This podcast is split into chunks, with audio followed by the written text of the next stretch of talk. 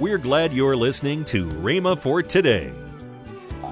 So I decided, I, used to say those years back there when I was 10, uh, well, part of 9, 10, 11, 12, I, I'm going to be a lawyer.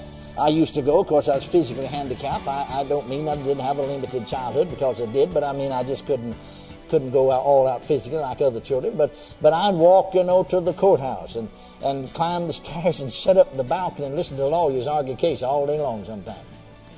And I was just sure at a 10, 11, and a 12 year old that I could have beat what some of them do in arguing cases. You're listening to Rhema for Today with Kenneth and Lynette Hagin.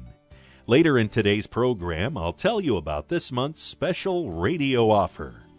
Right now, let's join Kenneth E. Hagin on The Spirit Within and The Spirit Upon, Volume 2. Now, when the apostles, Barnabas and Saul, Barnabas was just as much an apostle as Saul was, said so right there, didn't he? Amen. He stood in that office now. I'm well satisfied, like I said last night, when they laid hands upon him, a further anointing came upon them, further qualifications to stand in this ministry and to perform this job. Well, thank God for the anointing. I, I know the difference. I, I, was called to preach. I, I, knew I was called to preach. I knew that all my life. and then there was a time when I was just a little bitty kid, but when I knew that. I can remember, you know, getting out in Grandpa's garden preaching to the cabbage heads.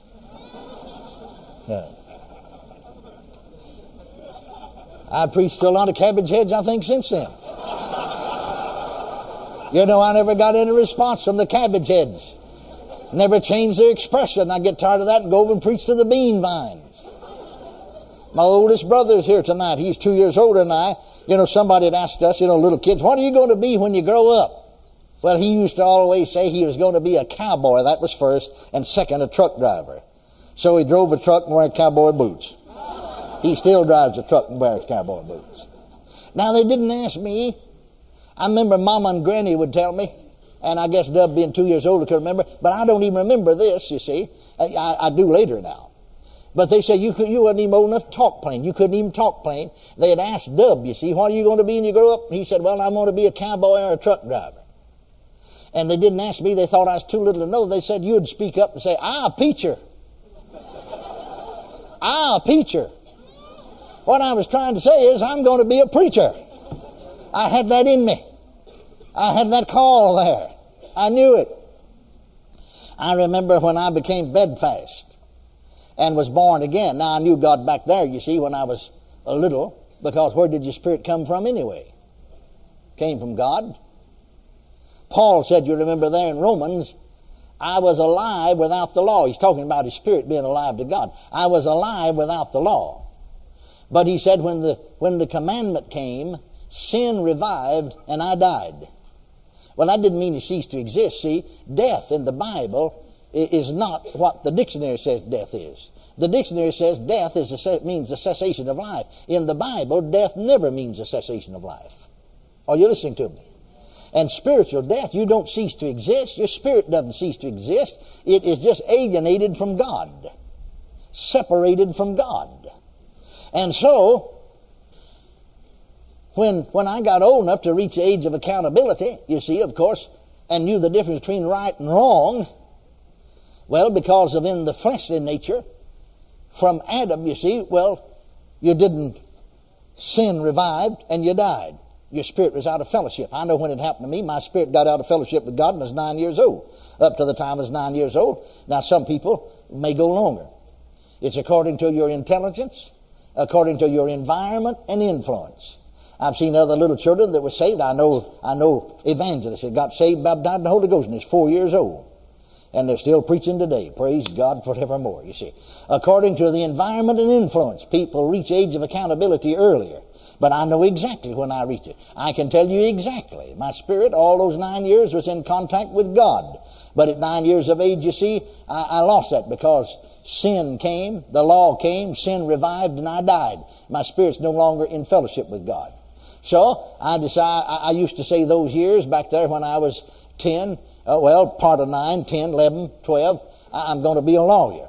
I used to go. Of course, I was physically handicapped. I, I don't mean I didn't have a limited childhood because I did, but I mean I just couldn't couldn't go out, all out physically like other children. But but I'd walk, you know, to the courthouse and and climb the stairs and sit up in the balcony and listen to lawyers argue cases all day long sometimes. And I was just sure at a 10, 11, and a 12 year old that I could have beat what some of them do in arguing cases. Amen. That's the truth. Well, I didn't know a lot about law. I learned a lot about it. You know, listen to them. But it's sort of like one of the Supreme Court justices said in advising a young lawyer. He said, if you know the law, dwell on it. If you don't know the law but know the facts, dwell on the facts. If you don't know either one of them, pound the table. Amen. and so, uh, anyway, I, am going to be a lawyer. But then when I became totally bedfast at 15 years of age and was born again, born again, at 20 minutes till 8 o'clock in the south bedroom at 405 North Condon Street, the city of McKinney, Texas, on April 22nd, 1933. The minute I was born again, the first thing I said, Lord, you get me up here and I'll go preach. No, the Lord didn't get me sick. I was on the devil's territory, and he, he well, I was born that way to begin with. Well, you see, the, the anointing was in me because I was, the Holy Ghost came in me there when I was born again. Now my spirit's back in contact with God, back in fellowship with God, restored unto God. Are you listening to me? And so then, and there I was right again, my spirit in contact with Him. I knew, oh, spiritual things are just as real as physical. Spiritual things are just as real as mental. The trouble with us is that we live so much in the mental realm, so much in the physical realm, that spiritual uh, realm of life is so dim. But, dear friends, if you'll walk in the Spirit, and live in the Word of God and in fellowship with God, spiritual things will become more real to you. Till after a while, God the Father, God the Son, God the Holy Ghost, spiritual things will become more real to you than your husband or wife. Your spiritual things will become more real to you than the automobile you drive. Bless God, or anything in the natural.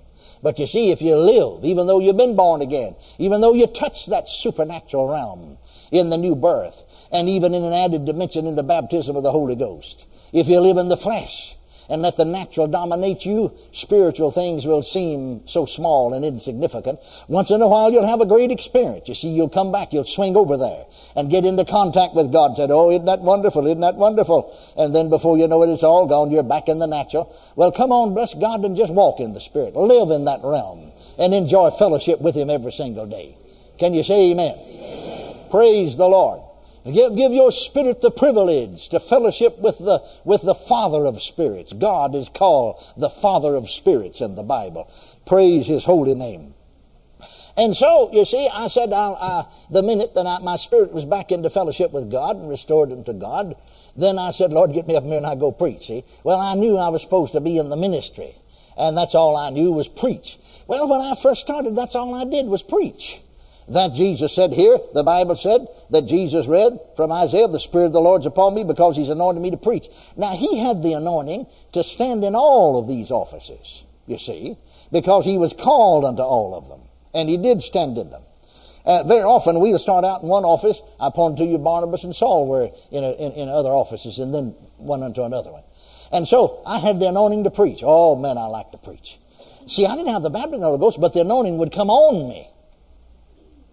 See what I mean? The anointing to stand in these offices, if God called you to it, is different than it, it's the same spirit, but it's a different anointing, different than the anointing in you in the new birth, different than the dimension in you in the baptism with the Holy Ghost.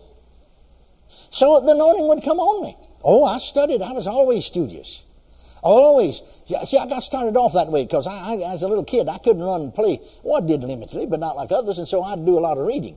You know, you got to entertain yourself some way or another. Sit around and listen to the old folks talk or read. And, uh, and so, uh, uh, I, have always done a lot of reading, and then I just carried that same thing over into to the spiritual realm when I became a Christian. And so I prepared myself. Oh, yes. And, and, I, and I, I, always, even back there as a young Baptist boy preacher, I always, uh, I, I learned to preach, you know, because I studied from outline and studied something about homiletics and so on and so forth. And I always had an outline in front of me. I don't think I ever preached one outline in my life. Never finished one of them. Because when the anointing came, if he wanted me to go a different way, I just went that way. If I was on point number one, I just forgot about point two or three or four. I went with the Spirit of God, the anointing, the anointing, the anointing. I used to, back there before I got the baptism of the Ghost, I preached so fast until my congregation would say, slow down, slow down. We don't get half of what you said, man, just like a trip hammer. You know, the anointing was there to preach. I loved it. I'll be honest with you. I was a preacher and I didn't like to teach. Well, I was a preacher.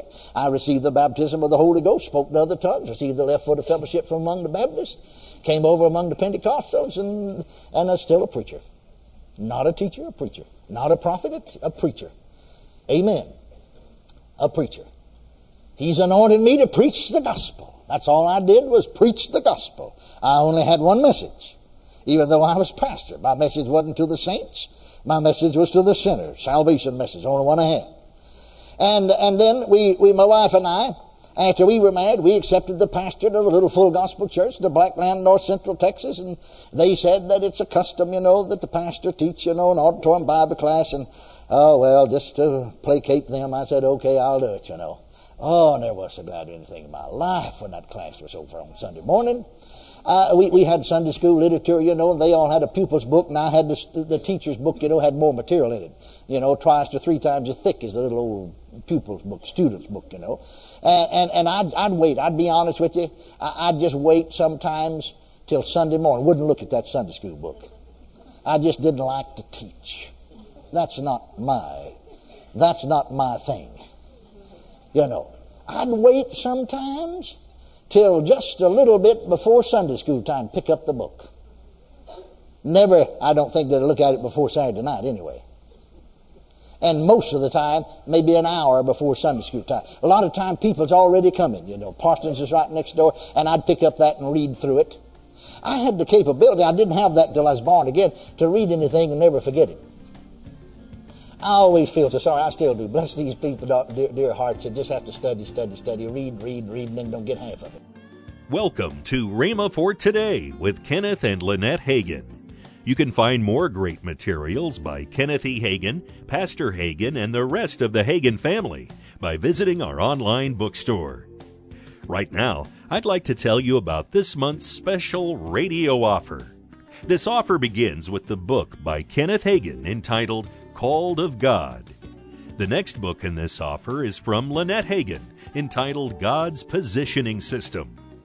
The next in this offer is the CD from Craig Hagin entitled The Greater Mentality. And last but not least is the CD from Denise Hagin Burns entitled Holy Spirit, the Ultimate Best Friend. All this for the special price of $30. Call toll free 1 888 Faith 99. Again, call toll free 1 888 Faith 99. You can also order online at rhema.org. That's R H E M A dot O R G. rhema.org. Or if you prefer to write to Kenneth Hagin Ministries, our address is P.O. Box 50126, Tulsa, Oklahoma 74150. We always love to hear from our listeners, so write in or email us today and become a part of Rhema for Today.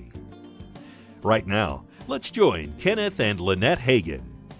We are going to be in Washington State. Yes, March, Tacoma, Washington. That's right, March 29th through the 31st at By His Word Christian Center. Pastors Jan and Sue Butler, they're in Tacoma, Washington. And then we're going to move over for April 1, 2, and 3 to Spokane, Washington. Yes. Uh, there with the Spokane Christian Center with uh, Pastors Rick and Linda Sharkey. Uh-huh. And uh, you can go online at rhema.org and find out anything about our crusade schedule or whatever's going on or where we're going to be in the next crusade. But Tomorrow on Rhema for Today, we'll continue Kenneth E. Hagin's life changing series. That's next time on Rhema for Today with Kenneth and Lynette Hagin.